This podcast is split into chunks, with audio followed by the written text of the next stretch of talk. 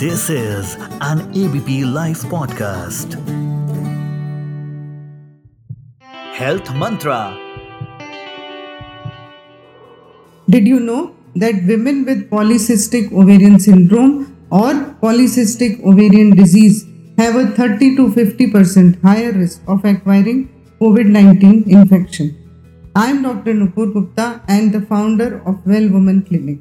Today I will share with you that why PCOS women are at a higher risk of this infection. First and foremost, PCOS is an inflammatory condition leading to inflammation in the body and also high chances of insulin resistance and this leads to their compromised immunity. Secondly, they are at higher risk of cardiometabolic disorders like higher incidence of type 2 diabetes mellitus, high incidence of hypertension, non alcoholic liver disease, and most of the times it is due to the male hormone excess.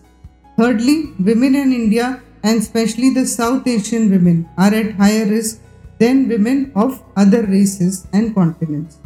And last but not the least, Lockdown has aggravated the symptoms of polycystic ovarian disease and also has led to delayed diagnosis due to increase in stress, increase in screen time, increase in social media usage, reduced sleep pattern and reduced physical activity.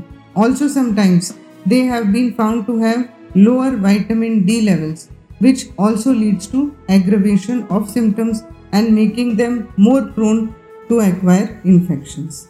Thank you.